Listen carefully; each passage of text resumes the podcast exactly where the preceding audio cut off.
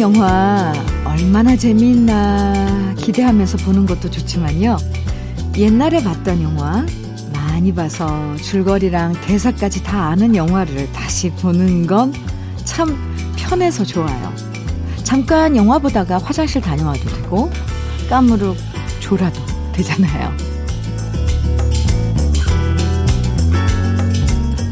일요일의 여유라는 게 옛날 영화 보는 편안한 느낌이랑 비슷해요. 특별하고 새로울 거 없지만 그냥 푸근해서 좋잖아요. 왠지 오드리 헵번 나오는 로마의 휴일이나 문 리버를 다시 보고 싶어지는 일요일 아침 주현미의 러브레터예요. 7월 11일 일요일 주현미의 러브레터 첫 곡으로 김향수님의 신청곡 로커스트의 내가 말했잖아 로 시작했습니다.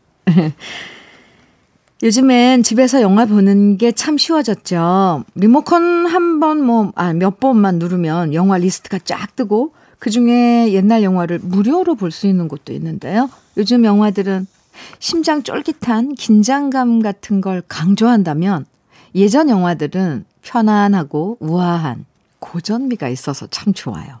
스토리도 덜 자극적이고요. 아, 자극적인 거. 네. 네 피곤합니다. 오드리 헵번, 그레이스 켈리, 뭐 제임스 딘, 스티브 맥퀸. 정말 우리가 사랑했던 배우들의 영화가 쭉 떠오르는데요. 여러분은 어떤 배우 좋아하셨어요? 네. 저는 그레고리 팩, 로커드슨, 미남 배우들. 초등학교 때 흑백 TV로 주말의 명화 이런 거볼 때, 로마의 휴일을 저는 제 기억으로는 처음 봤던 외국 영화인 거였던 것 같아요. 초등학교 시절에.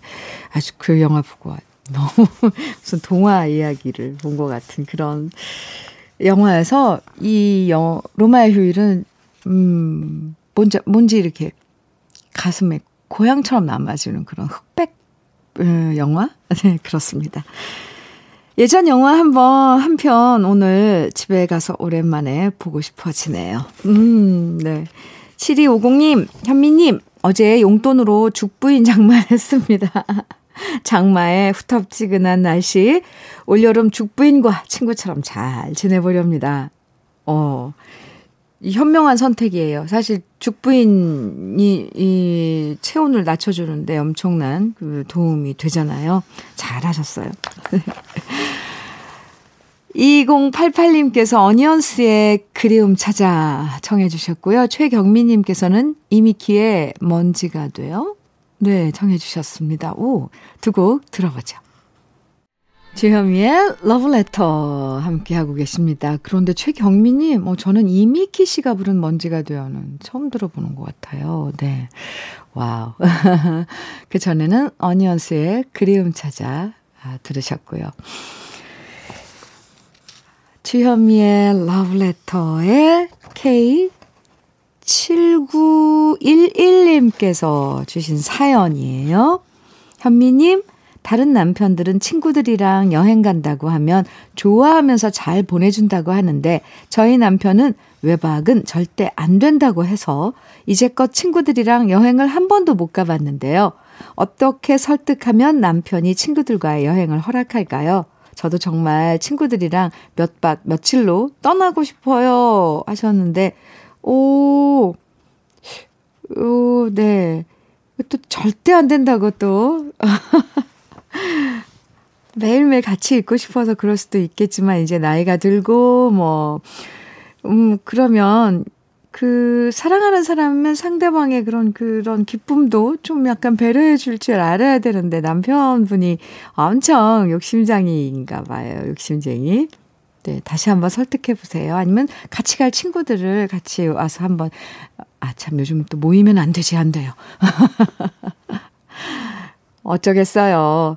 근데 설득해보는 수밖에요. 음, 아니면 지금 방송을 남편분하고 한번 들어보세요. 제가 좀 보내주라고 한다고. 안 될까요? 에이. 두피 관리 제품 보내드릴게요. 아, 그나저나 친구분들이랑 여행 가면 좋죠. 친구들이랑 제잘제잘 깔깔깔깔. 에, 그걸 못 하신다니. 음, 그것, 뭐, 제가 본인이 바빠서, 어, 내가 결정해서 못 가는 건 괜찮은데, 가고 싶을 때 누가 못 가게 한다. 이건 조금 답답하네요. 아이고, 네. 답을 못 드려서 미안해요. 음. 4355님 사연은, 주디, 주디는 들깨 토란국 드셔보셨어요?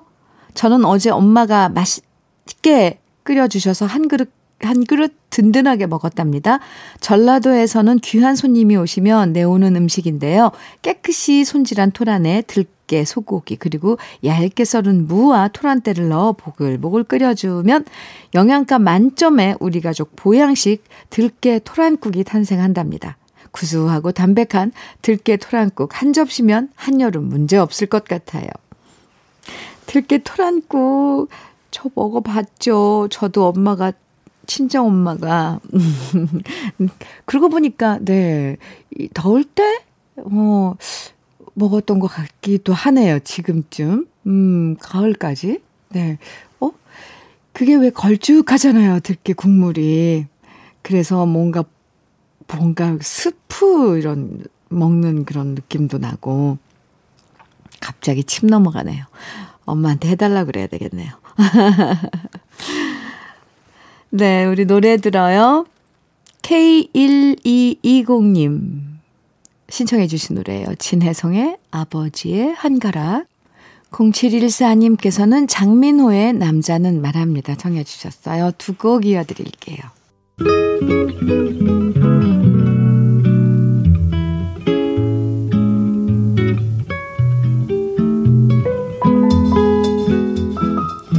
행복한 아침의 느낌 한 스푼. 오늘은 러시아의 시인 푸시킨의 꽃잎입니다.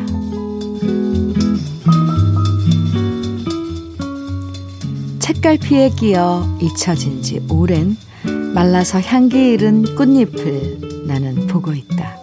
불현듯 영혼은 묘한 생각에 빨려들어 버린다.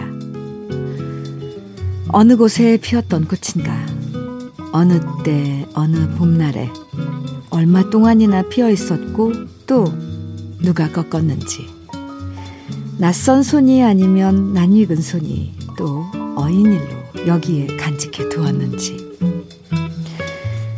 정답고 은밀한 만남을 위해 어쩔 수 없는 작별을 위해 아니면 조용한 들판의 숲길을 건너 외로운 산책을 추억하고자 함인지 어느 곳엔가 그 사람과 그 여인은 살고 있겠지.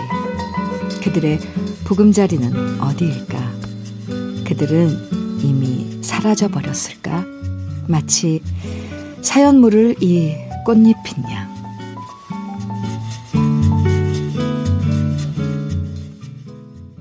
주현미의 러브레터. 오늘 느낌 한 스푼. 푸시킨의 꽃잎에 이어서 들으신 노래는 4월과 5월의 꽃잎이었습니다. 오늘 느낌 한 스푼. 러시아의 시인 푸시킨이죠. 꽃잎이라는 시 만나봤는데요. 그런 경우 있잖아요. 도서관에서 책 빌려서 보거나 중고책을 사서 보다 보면 누군가 곱게 책갈피에 끼워둔 꽃잎을 발견하는 경우. 아마 푸시킨도 책을 보다가 그렇게 곱게 끼워진 꽃잎을 발견하고 여러 상상을 해보면서 이 시를 적었던 것 같아요. 어, 정말 누가 그 꽃잎을 어떤 마음으로 끼워 놓은 것인지 그 사람들은 지금 어디서 어떻게 살고 있을지. 우린 어린 시절에 책갈피에 고운 빛깔, 낙엽이나 꽃잎 껴놨던 그런 추억이 생각나네요. 음. 네. 8172님 배따라기에 은지 청해 주셨어요. 그리고 송성, 손성윤님께서는 임상아의 나의 옛날 이야기 듣고 싶으시다고 했어요. 두 곡 이어드릴게요. 배따라기의 은지, 임상아의 나의 옛날 이야기 듣고 왔습니다. KBS 해피 FM 주현미의 러브레터 함께하고 계십니다.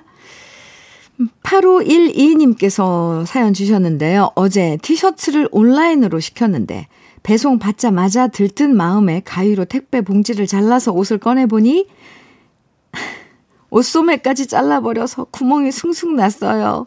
너무 우울해요. 더운데 더 열받았더니 아이스크림 폭식하고 싶네요. 저 왜 이렇게 덤벙대는 걸까요? 아까워 죽겠어요. 하셨는데요. 아, 참. 그거 어떻게 리폼 안 될까요? 멋진 그 패션으로?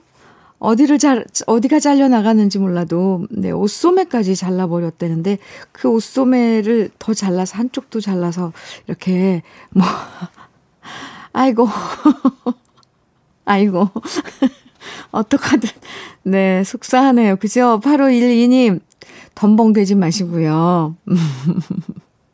네, 아이스크림 제가 보내드릴게요. 차분하게. 아유, 참.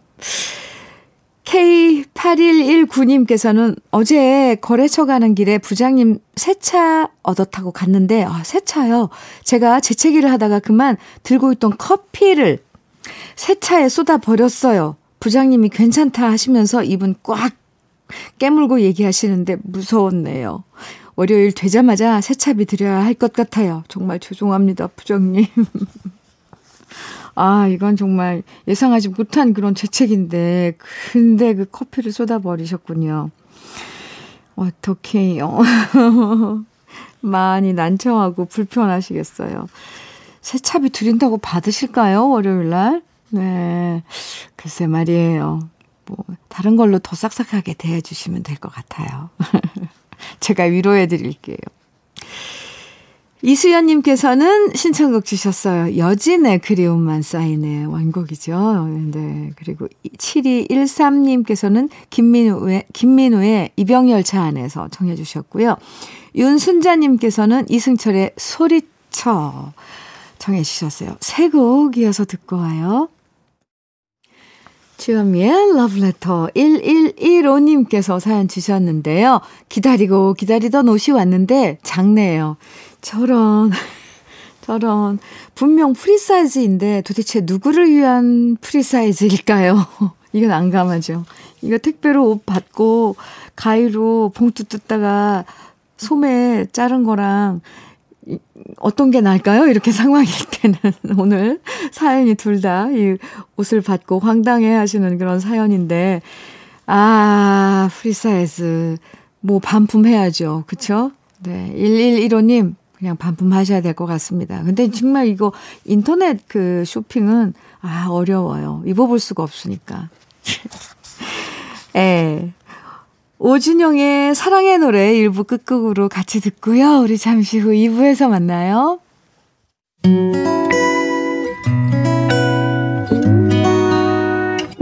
혼자라고 느껴질 때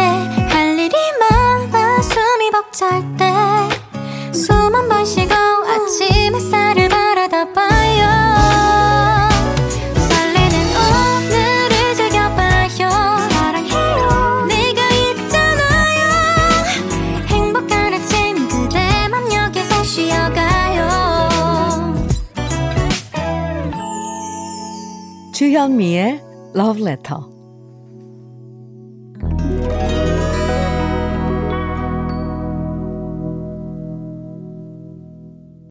일요일 주현미의 Love Letter 2부 첫 곡으로 비틀즈의 Get Back 시작했습니다. 네. 일요일 2부엔 특별히 우리가 좋아했던 추억의 팝송과 함께 합니다. 들으면 누구나 다 아는 우리가 좋아했던 추억의 팝송으로 함께하는 편안한 시간. 저와 함께 즐겨주시고요. 음, 주현미의 러브레터에서 여러분에게 드리는 선물 잠깐 소개해 드릴게요. 주식회사 홍진경에서 전 세트, 한일 스테인레스에서 five ply cookware 3종 세트, 한독 화장품에서 여성용 화장품 세트, 원용덕 의성 흑마늘 영농조합 법인에서 흑마늘 진액, 주식회사 한빛코리아에서 Hair Again 모발라 5종 세트, 달달한 고당도 토마토 단마토 본사에서 단마토, 홍삼 특구 진한, 진짜 진한, 진안 홍삼에서 고려 복밀 홍삼 절편을 드립니다. 그럼 광고 듣고 오겠습니다. 주현미의 러브레터. 네, 일요일에 귀에 익숙한 우리 올드팝, 네. 편안하게 들을 수 있는 시간이죠. 세 곡 이어서 들으셨는데요. 처음에 들으신 노래는 베리 매닐로우의 Can't Smile Without You. 이어서 로보의 Stoney. 이어서 마이클 홈의 When a Child is Born 들으셨습니다. 1375님께서 사연 주셨는데요. 사춘기를 힘들게 겪고 있는 중3 아들을 다그치고 혼내고 했는데 어제 아들의 작은 메모장을 몰래 봤습니다. 그림으로 성공해서 부모님께 효도하고 싶다고 적혀 있더군요. 그 메모를 보는 순간 그동안 아들에게 다그쳤던 사실이 너무 미안했습니다. 이제 막 어른이 될 준비를 하는 아들을 너무 몰아붙인 것만 같아서 눈물이 핑 돌았습니다. 이제 아들의 그 마음을 믿고 기다려주기로 했습니다. 그런 이쁜 마음을 갖고 있는지도 모르고 부모로서 조바심만 가진 것 같네요. 이젠 믿고 기다려 주려고 합니다. 1375님, 이런 사연 주셨는데요. 네, 그 메모장 몰래 봤다는데 참 그, 예, 행운이네요. 그죠? 안 그랬으면 사춘기 지금, 아, 아들의 마음을 헤아리지 못하고 계속 다그치고 했을 텐데, 어쩜 그, 어린, 그 어린 게 마음에 성공해서 부모님께 효도하고 싶다는, 아, 참. 참, 효도하고 싶다는 그 마음이, 아휴, 기특하네요. 정말. 그런데, 또, 또 지내다 보면 이게 또 마음이 뒤집어질 때가 있는데 그 메모에 적혀 있는 글을 어, 새기면서 기다리자고요. 기다려주는 수밖에 없어요. 그쵸? 1375님. 그리고 아이들이 제일 또 의지하는 게 부모잖아요. 사실은. 근데 제일 의지해야 하는 부모한테 다그침을 받고 막 그렇게 몰리고 그러면 얼마나 갈 데가 없을까요? 우리 아이들이. 그런 거 생각하면 눈앞에서 말을 안 들을 땐 확 치워받고 싶어도 엄청 짜네요. 1375님, 사연 감사합니다. 커피 보내드릴게요. K122046979님. 44, 47살인 친구가 엊그제 늦동이 가진 걸 알았대요. 아무한테도 말 못하고 저한테만 전화해서 고민이라고 털어놓길래 그게 고민할 일이냐며 축하한다고 말해줬습니다. 그러자 친구가 이제야 마음이 편해졌다고 하네요. 이 얼마나 축복인 걸까요? 친구한테 걱정 말라고 축하한다고 꼭 다시 전해주세요. 어, 네. 저도 먼저 축하하는 마음이 더 먼저인데, 그쵸? 근데 47살 아무래도 조금 늦은 나이에 이제 아기를 갖다 보니까 걱정이 앞섰겠죠. 음, 건강도 솔직히 생각해야 되고. 친구분이, 아, K1220님께서 옆에서 좀 많이 챙겨주시면 더 안심할 것 같아요. 아유, 네, 그나저나 축하합니다. 네. 노래 또 함께 들어볼까요? 우리에게 익숙한 팝. 먼저, 가제보의 I like Chopin, 엘튼 존의 니키타, 또 알람 파, 파슨즈 프로젝트의 I in the Sky 세 곡입니다. 주현미의 Love Letter. 왜, 추억에 좀 잠기시나요? 어, 그런 노래들이 쭉 이어지는데. 아, 이번에 소개해드릴 사연은요, 박종형님께서 보내주신 사연이에요. 현미 누나, 아침부터 카페 와서 이력서 쓰고 있어요. 자기소개서와 이력서를 도대체 얼마나 많이 써야 이런 힘든 상황을 끝낼 수 있을까요? 매번 들려오는 불합격이라는 문자에 또다시 무너졌던 가슴을 쓸어내리고 한 글자 한 글자 열심히 쓰고 있는데 매번 쓸 때마다 이번 이력서가 마지막이길 기도하는 마음으로 쓰고 있어요. 하시면서 예, 중혁 씨, 음, 일요일인데, 음, 앞날을 준비하면서 지금 러브레터에 문자, 문자 주셨네요. 종혁 씨, 끝없이 반복되고 이러는 거, 언젠간, 음, 기쁜 소식이 어, 전해질 거라고 생각을 합니다. 에, 저, 제가 응원 많이 해드릴게요. 종혁 씨, 화이팅! 커피 보내드릴게요. 그리고 결과가, 어, 좋은 결과가 나오면 꼭 소식 전해주세요. 아니, 계속 지금 도전하면서도 소식 주세요. 정광규님께서는 깨요! 느낌표가 지금 빵빵빵빵 몇 개예요. 저 매일 듣기만 하다가 어제 콩에 가입하고 들어왔네요. 광규 씨, 네, 이런 작은 행, 작은 일에도 이렇게 행복을 느끼다니, 이렇게 감탄을 막 하시다니, 그냥 매일이 평범해서 별로 사연이 없어요. 라디오 들으면 참 사연들도 많던데, 저는 왜 이렇게 사연이 없을까요? 아, 참, 아침에 경비 아저씨께 인사했더니 바나나 맛 우유를 주시더라고요. 엄청 고마웠네요. 이런 것도 사연이라면 사연인 것 같아요. 당연하죠. 그, 이게 사연이에요.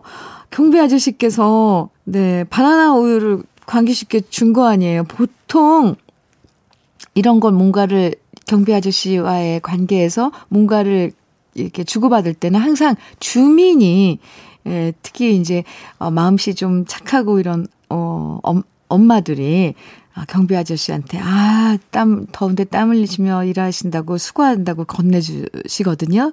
근데 광규 씨는 거꾸로 경비 아저씨한테 지금 받으신 거잖아요. 이건 아주 사건입니다. 정광규 씨 자주자주 사연 보내주세요. 두피 관리 제품 보내드릴게요. 그나저나 그 관리 예, 경비 아저씨 참 감사하네요. 얼마나 인사를 잘했으면. 우리 러브레터 가족 여러분들 들으셨죠? 인사 잘하면 바나나 우유를 건네받을 수 있습니다. 노래 들어요. 알 켈리의 I Believe I Can Fly. 폴 영의 Every Time You Go Away. 에어 서플라이의 Making Love Out of Nothing at All 세 곡 이어드립니다. 주현미의 러브레터 마칠 시간이에요.